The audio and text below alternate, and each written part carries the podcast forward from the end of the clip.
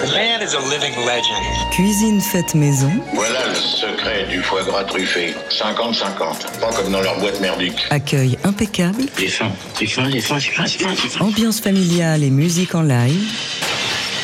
Daily Express. Jean-Charles Ducamp. Qu'est-ce que tu veux, moi, la ligne patapouf? C'est pas mon style. C'est le film événement de ce début d'année Babylone, une fresque fiévreuse sur le Hollywood des années 1920, portée notamment par Brad Pitt et Margot Robbie. C'est le cinquième long métrage de Damien Chazelle. Et après Whiplash et La La Land, le cinéaste continue à creuser le sillon d'une œuvre à forte dimension musicale, marquée par une réelle sensibilité au jazz et à son histoire. En cette veille de sortie en salle de Babylone, on vous propose ce midi deux entretiens exclusifs au micro de Laurent Sapir. Deux rencontres enregistrées il y a quelques jours, d'abord avec le compositeur Justin Hurwitz qui signe les BO des films de Damien Chazelle depuis les tout débuts. Il vient de remporter le Golden Globe de la meilleure musique de film d'ailleurs pour ce nouvel opus. Lui, on va l'entendre en deuxième partie d'émission. Mais pour ouvrir notre délit, voici en invité de luxe et on n'est pas peu fier, on est ravi de débuter cette émission avec Damien Chazelle himself.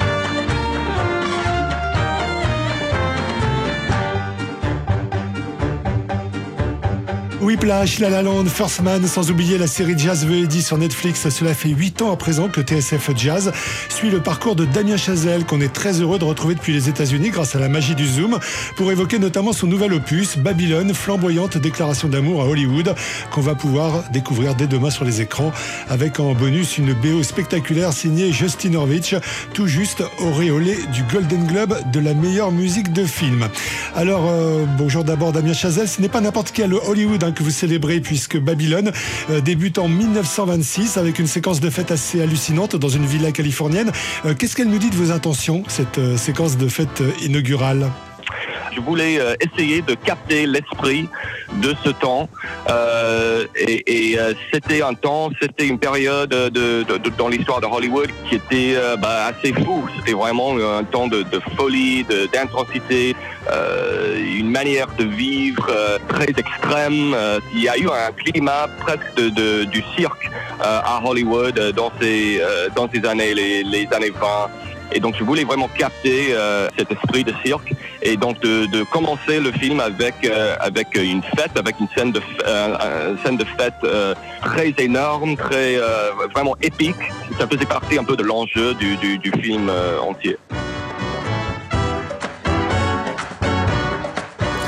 Qui nous frappe, euh, c'est que à la fois euh, dans votre vision, c'est un Hollywood euh, vulgaire, dépravé, mais, mais où il y a aussi une, une vraie liberté, une insouciance aussi qu'on n'a plus vraiment retrouvée par la suite. C'est aussi ce type de contradiction que vous souhaitiez mettre en scène. Oui, c'était exactement ça. En fait, c'était c'était le paradoxe entre des gens comme ça qui sont tellement élégants. On, on les regarde sur euh, sur la pellicule et, et, euh, on pense qu'on est en train de regarder des anges, des, des, des, des êtres divins, même, même, même pas des humains. Alors que euh, dans cette même période de Hollywood, si on regarde ce qui se passait juste derrière les scènes, c'était euh, bah, bien sûr c'était pas du tout divine, c'était euh, vraiment le contraire. C'était euh, le sexe, le drogue, euh, c'était des morts, des gens, des gens qui mouraient, mouraient sur euh, sur des, des, scènes de tournage. C'était euh, une atmosphère euh, tellement extrême, tellement euh, délirant, dé- dépravé, qui n'est pas du tout, euh, je pense, l'illusion qu'on a normalement dans la tête quand on pense euh, au vieux Hollywood. C'était quelque, chose de, je dirais, de plus moderne et de plus transgressif. Et donc, euh, moi, je voulais vraiment, oui, raconter une histoire qui parlait de cette contradiction, de ce paradoxe entre l'art qui se fait créer à cette période et la manière dont cet art était créé. C'est aussi le Hollywood avant, avant la censure, avant le code Hayes. Exactement, exactement. Ce, qui change tout, quoi. C'est ça aussi qui, m'intéressait, c'est que c'était pas seulement la transition du cinéma muet au cinéma parlant. Avec cette transition, euh, et je dirais même euh, à un certain degré à cause de cette transition, on a eu aussi euh, une transition même plus importante peut-être bah, du pre-code, euh, euh, en anglais pre-code, euh, au, cinéma du code, et, c'est-à-dire des, des- des codes moraux, des règles, des limites qui se sont imposées sur, sur, sur ce qu'on pouvait montrer sur l'écran et aussi ce qu'on pouvait faire derrière l'écran, derrière le caméra, ce, qu'on pouvait faire sur un plateau de tournage par exemple, et, et toute, toute- toute la manière de vivre qui était permis pour les stars, les équipes, euh, les acteurs, etc., etc. Donc il y a eu euh, toute une, euh, plus qu'une transition, vraiment un bouleversement euh, total d'un Hollywood à un autre. Donc il y a bien sûr le son, le sync sound, euh, le cinéma parlant qui vient. Il y a aussi euh, beaucoup d'autres changements qui entourent cette transition qui m'intéressait euh, euh, énormément. Damien Chazelle au micro de Laurent Sapir. Daily Express sur TSF Jazz. Manuel. Estelle. She's from Broadway. She's a real actor. We got engaged yesterday. Now she's trying to explain to me that movies are a low art. Mucho gusto. Drinks? Double shot of tequila. Water, darling. Hola, Carmelita. I have no idea who that is. The point is, darling, I believe movies are every bit as profound. And with sync sound, which, who knows, could be what discovery of perspective was for painting, I think what we have here in Hollywood is high art. It's Party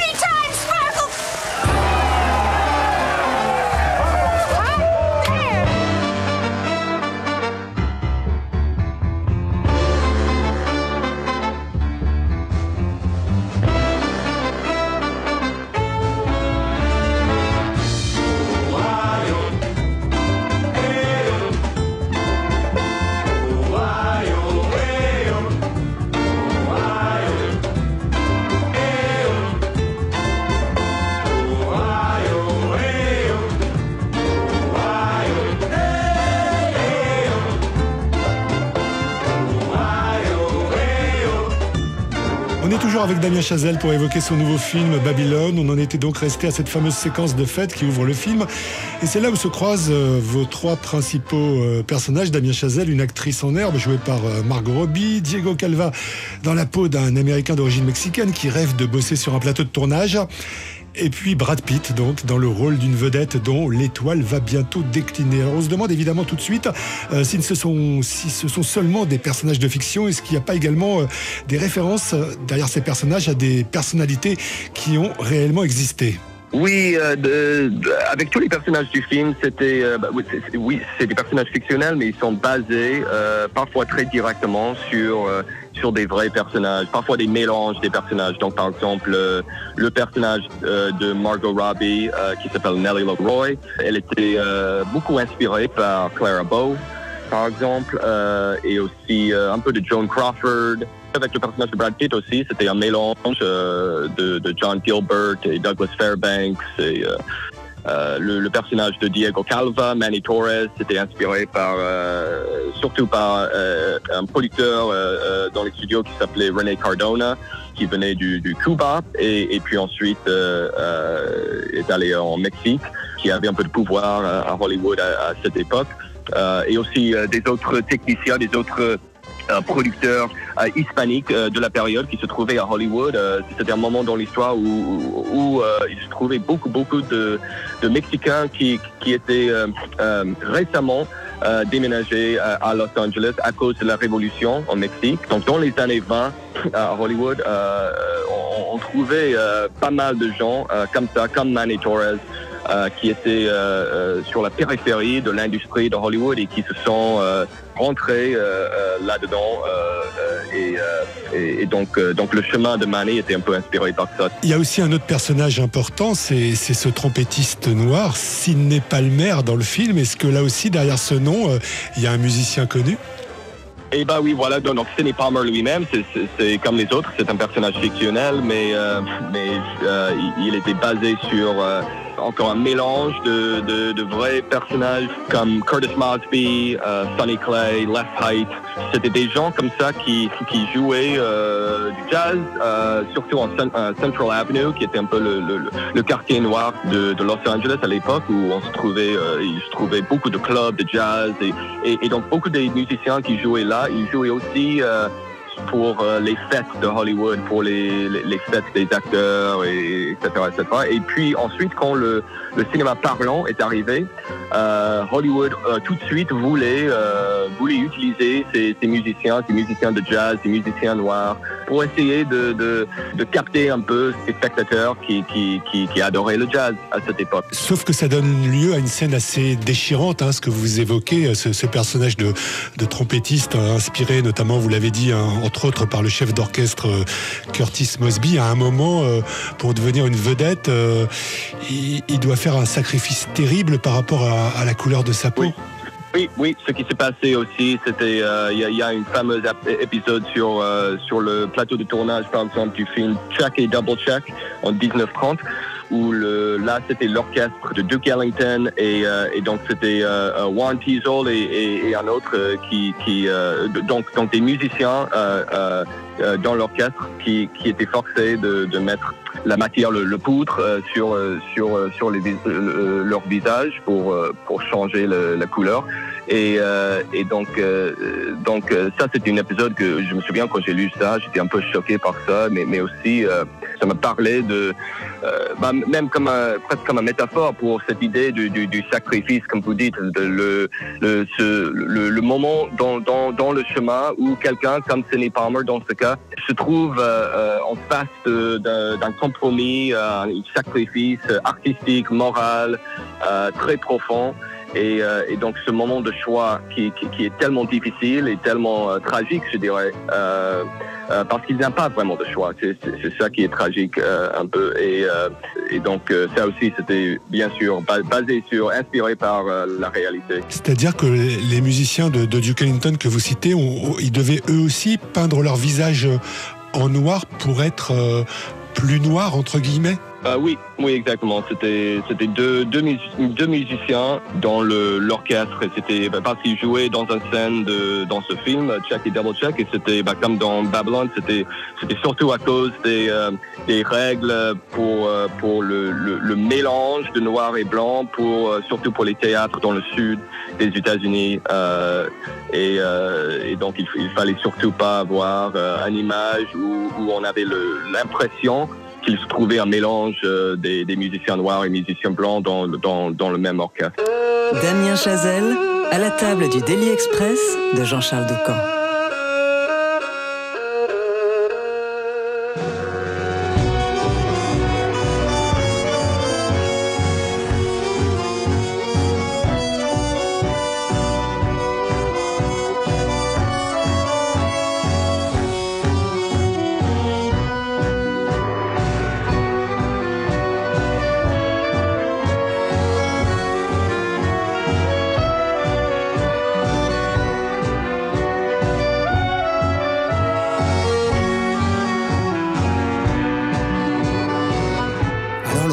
Pourriez nous donner quelques précisions sur la séquence de Blackface qu'évoquait à l'instant Damien Chazelle en se référant, je crois, à un film avec le groupe de Duke Ellington?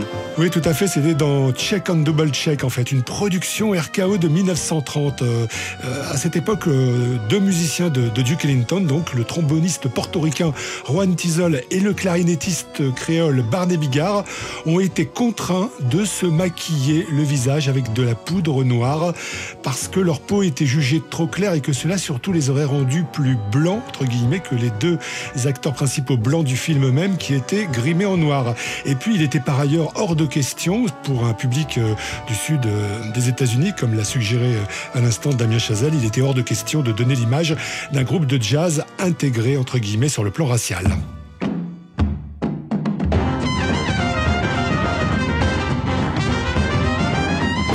Vous aviez vraiment envie, euh, Damien Chazelle, de la placer sous le signe du jazz, cette, euh, cette épopée euh, du, pré-âge d'or d'Hollywood que constitue Babylone? Bah, en, en fait, c'est, quelque chose qui, qui, m'a toujours intéressé. C'est, un peu le croisement entre et le dialogue entre ces deux, ces deux, ces deux histoires, ces deux arts, le jazz d'un côté et le cinéma de l'autre côté. Ils sont, ils ont presque le même âge, à peu près.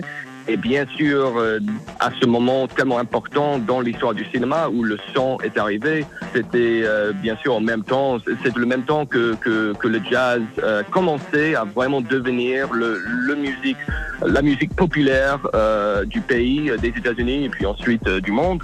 Donc, euh, le, la naissance, par exemple, de, de la comédie musicale hollywoodienne, la naissance de cette idée de, du musicien-acteur, c'est tout à fait euh, mélangé avec l'histoire de jazz. Et donc, euh, parmi mes, mes, mes, films préférés euh, sont, par exemple, les, courts-métrages de Duke Ellington ou Louis Armstrong ou Bessie Smith ou Ethel Waters, des gens comme ça, à cette époque, le début du cinéma parlant, 1928, 1929, 1930, euh, une petite période euh, euh, de, de, de l'histoire de Hollywood, mais, mais où, où, où on pouvait trouver euh, euh, tout un esprit de, de, de, de- d'expérimentation, de, de, d'essayer des, des- choses, euh, de, de, de, de- d'essayer de mélanger euh, ces deux arts.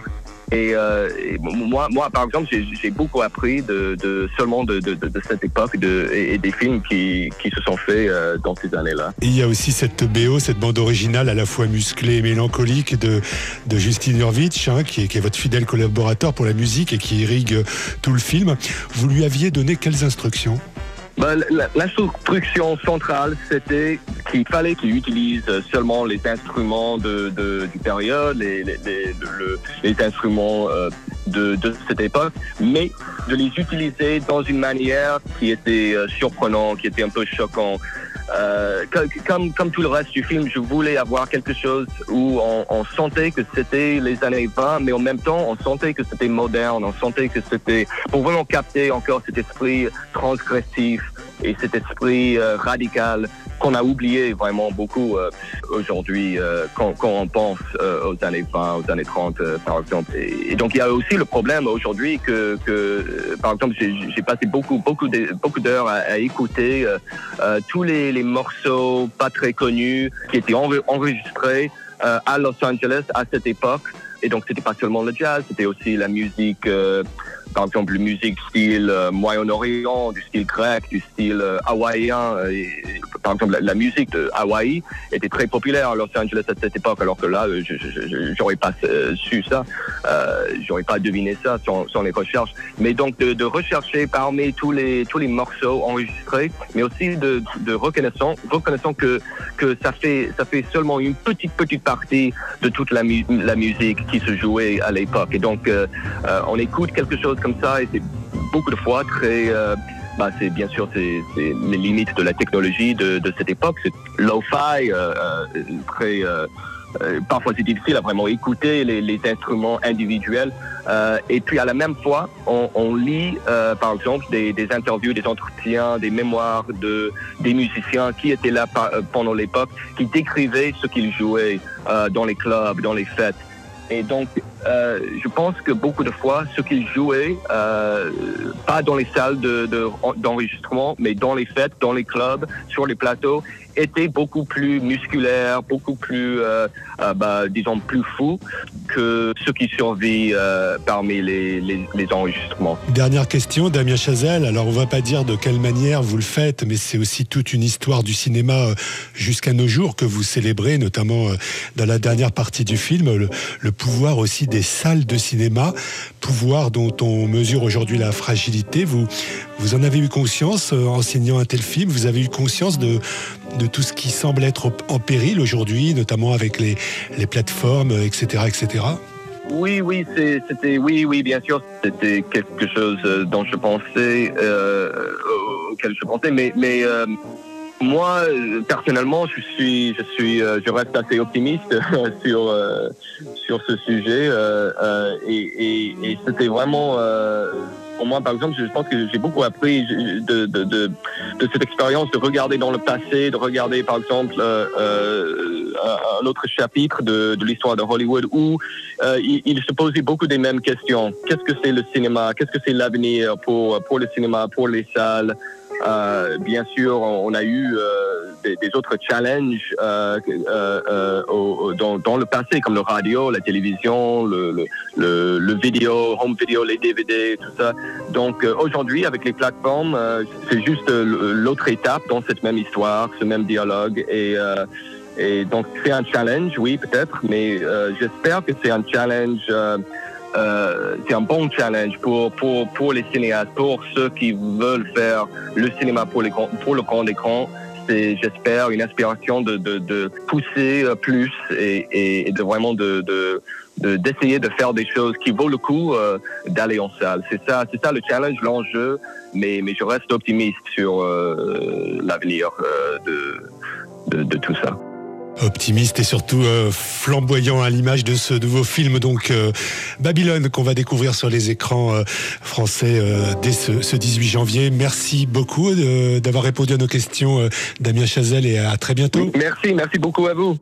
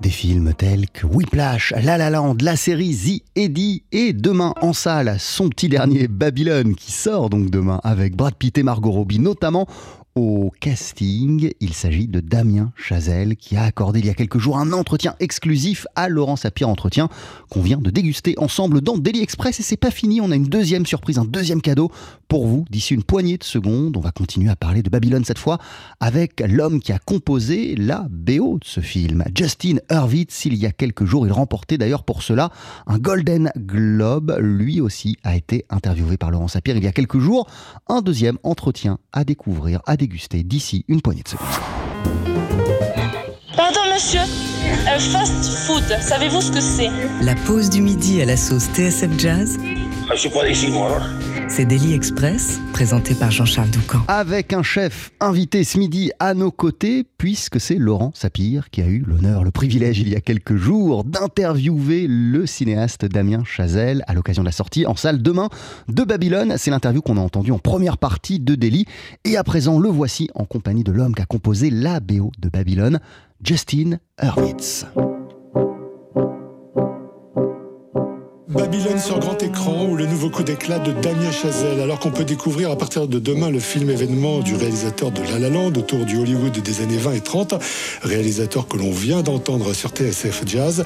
Nul doute que la vitalité et l'énergie de ce film doivent également beaucoup à sa bande originale, composée par le fidèle complice musical de Damien Chazelle, Justin Horvitch, à tel point d'ailleurs qu'il vient de recevoir un Golden Globe pour son travail. Justin Horvitch, avec lequel nous avons le plaisir de nous entretenir.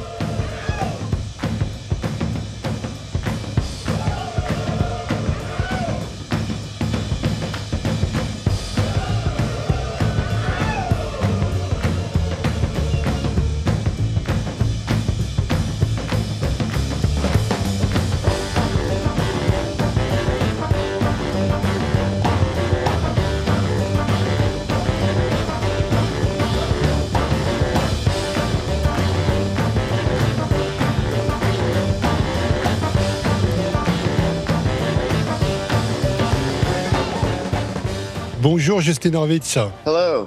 Thanks for having me on the show. Alors il y a déjà ce titre euh, qui passe d'ailleurs en ce moment sur TSF Jazz, Welcome. Euh, c'est déjà un grand spectacle en soi ce morceau. Qu'est-ce que vous aviez à l'esprit, Justin Horvitz, en composant ce titre? Welcome est en quelque sorte notre introduction. um, Le film commence avec une fête sauvage et totalement débridée et Welcome est la musique que l'on entend pendant cette fête. On voit des gens prendre de la drogue, on voit du sexe. C'est juste la fête la plus déchaînée qu'on puisse imaginer. Donc Welcome est la musique jouée à cette soirée à l'entrée. Donc nous cherchions quelque chose d'un peu déséquilibré avec des trompettes tonitruantes et des saxophones sauvages. Nous voulions simplement quelque chose qui propage l'énergie de la soirée, mais aussi euh, du film dans son ensemble.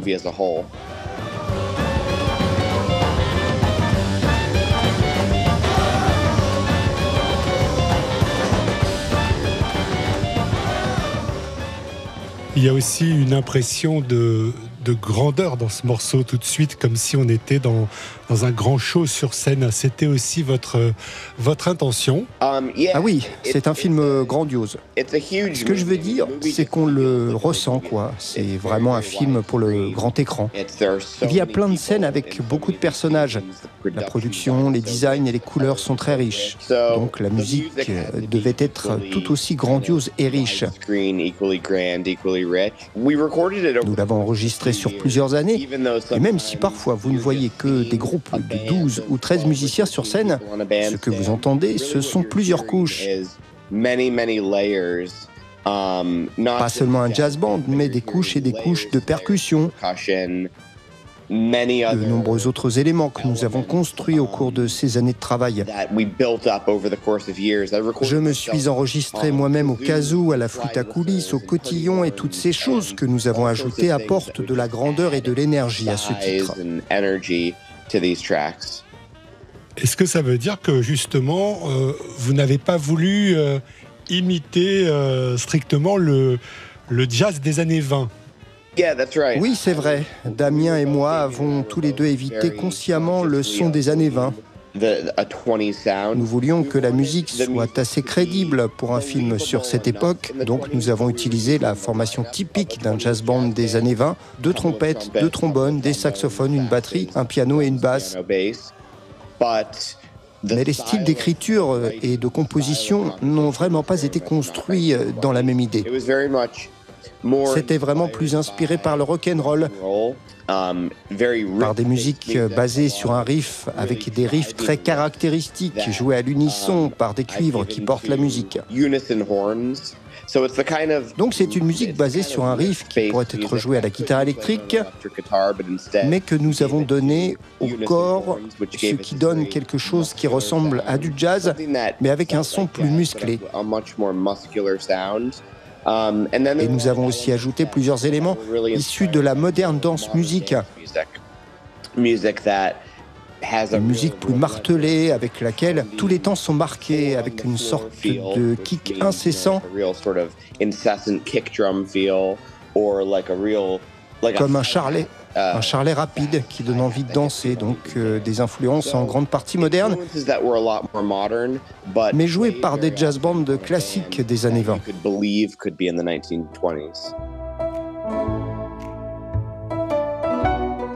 Babylone, au menu du Daily Express de Jean-Charles Doucan.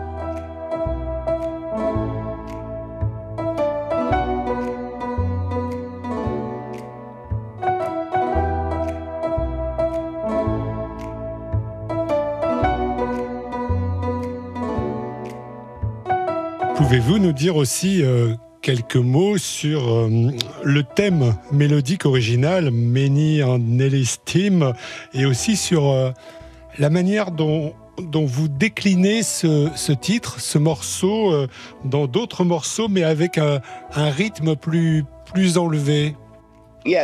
Oui, il y a un thème principal dans le film que nous avons appelé The Many Nelly's Theme. C'est un thème qui reflète la relation des deux personnages principaux, la fin de leur histoire d'amour, et qui est joué tout au long du film. C'est une sorte de thème fragile à la Melon Collie à trois pianos. Un magnifique piano type Steinway et deux pianos désaccordés. L'un légèrement et l'autre beaucoup. Quand vous mixez ces trois pianos ensemble, vous obtenez cette espèce de sensation aigre-douce, accompagnée d'une certaine fragilité à l'image de leur relation. En ce qui concerne la mélodie, je l'ai d'abord construite dans sa forme rapide. Donc cette même mélodie apparaît à d'autres moments du film, jouée au saxophone baryton.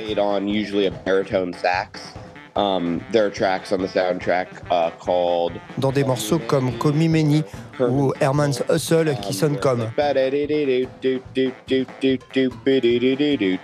et qui sont joués à des tempos élevés. Et en réalité, elles ont été les premières versions. Je suis d'abord venu à cette mélodie en commençant à écrire des morceaux rigolos et dansants pour saxophone baryton. C'est plus tard dans le processus que nous avons trouvé cette mélodie. Nous en étions à l'étape de l'impression des partitions et nous cherchions encore un thème principal. J'avais quelques idées et nous étions en train de les essayer.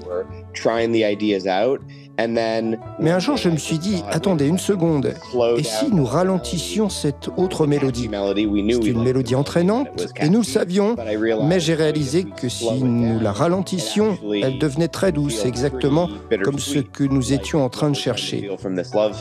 Donc nous l'avons ralenti, puis nous sommes arrivés à cette idée des trois pianos, et c'était tout simplement parfait, ça sonnait exactement comme leur relation.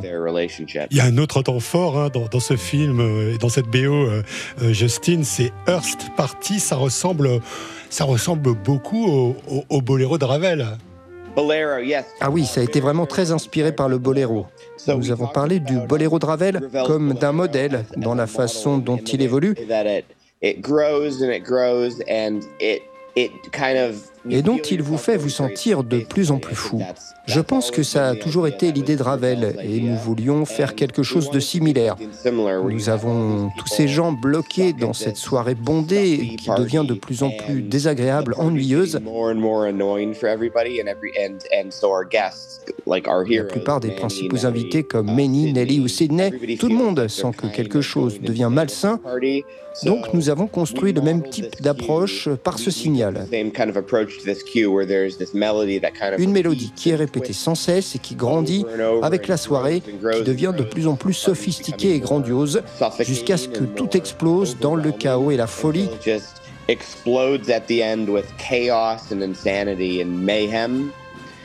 Avant de finir de façon vraiment dramatique. Je ne vais pas vous le raconter, mais Nelly fait quelque chose de très exagéré et complètement fou à la fin.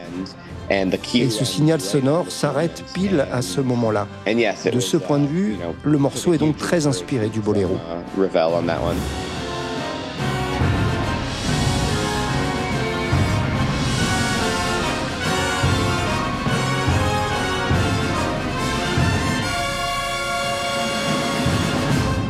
vous vous êtes euh, également entouré de plusieurs musiciens pour ce film, euh, Justin Horvitch, parmi lesquels un trompettiste euh, qu'on connaît bien à TSF. Il s'agit du, trompettiste Ludovic Louis. Euh, ça a été un plaisir pour vous cette rencontre.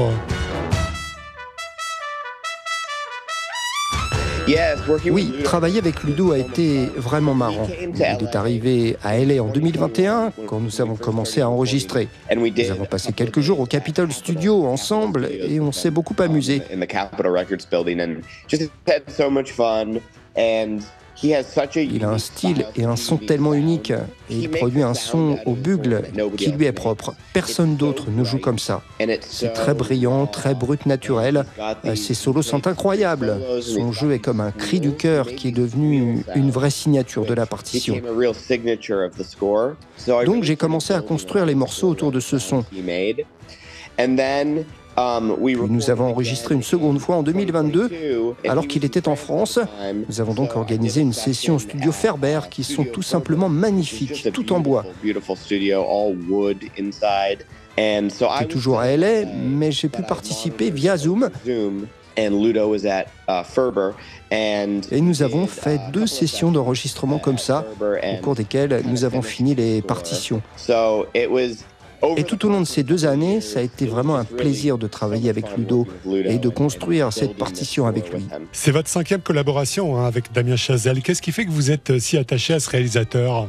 Eh bien, Damien et moi, nous nous connaissons depuis plus de la moitié de notre vie et nous sommes très proches. Je pense que le plus important, c'est que nous avons la même conception du cinéma et de ce que la musique doit être pour un film. Il estime la musique comme peu de réalisateurs. La plupart du temps, la musique arrive au second plan pour les réalisateurs qui ne commencent à y penser qu'à la fin du processus d'écriture. Ils ajoutent de la musique, mais c'est assez discret et ça n'apporte pas beaucoup. Mais Damien aime la musique, il aime la musique de film. et il veut qu'elle ait une place importante dans ses films, ce qui pour moi est super. Je rejoins le projet au tout début, dès qu'il y a un scénario. Et nous construisons la musique ensemble, du début à la fin. Ce qui est un processus très inhabituel et dont je n'ai pas l'habitude avec d'autres réalisateurs. Donc je me sens valorisé par le fait que ma musique soit appréciée et considérée. J'adore le produit fini et je suis très fier de la musique. J'adore travailler avec lui. J'adore le travail que l'on fait ensemble et je pense qu'il serait très difficile pour moi de trouver quelque chose d'équivalent avec d'autres réalisateurs.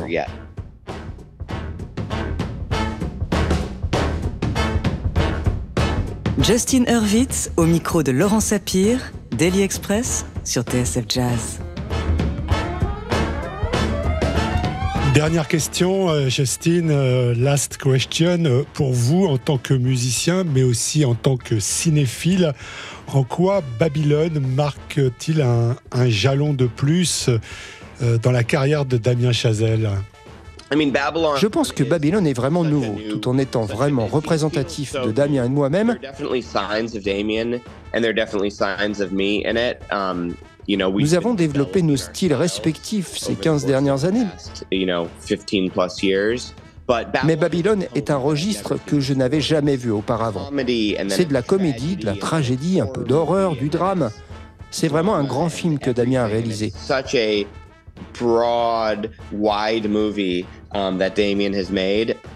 Et j'ai essayé de faire quelque chose de tout aussi frais pour la musique. Je construis à partir des styles avec lesquels j'ai joué pour Whiplash et La La Land. Mais c'est une nouvelle construction qui mélange du jazz, de la modern dance music et du rock and roll, mais aussi des percussions africaines, des influences moyen-orientales, des sons de la fête, des sons anciens, des sons modernes. Et il y a tellement de choses dans cette couleur que les gens peuvent penser que c'est une musique qui me ressemble. Mais j'ai vraiment essayé de produire quelque chose de nouveau. Merci beaucoup, Justin Horvitch, pour cet entretien. Bravo encore pour la BO de, Babylone, le nouveau film de Damien Chazelle. Au revoir. Merci beaucoup. Ça a été un vrai plaisir de parler avec vous. Je voudrais juste dire que j'adore la France. C'est le pays que je préfère après les États-Unis. D'ailleurs, je serai là en novembre pour le concert de La La Land au Grand Rex. Et je suis vraiment très enthousiaste à l'idée de revenir à Paris pour jouer. Donc un grand merci au public français.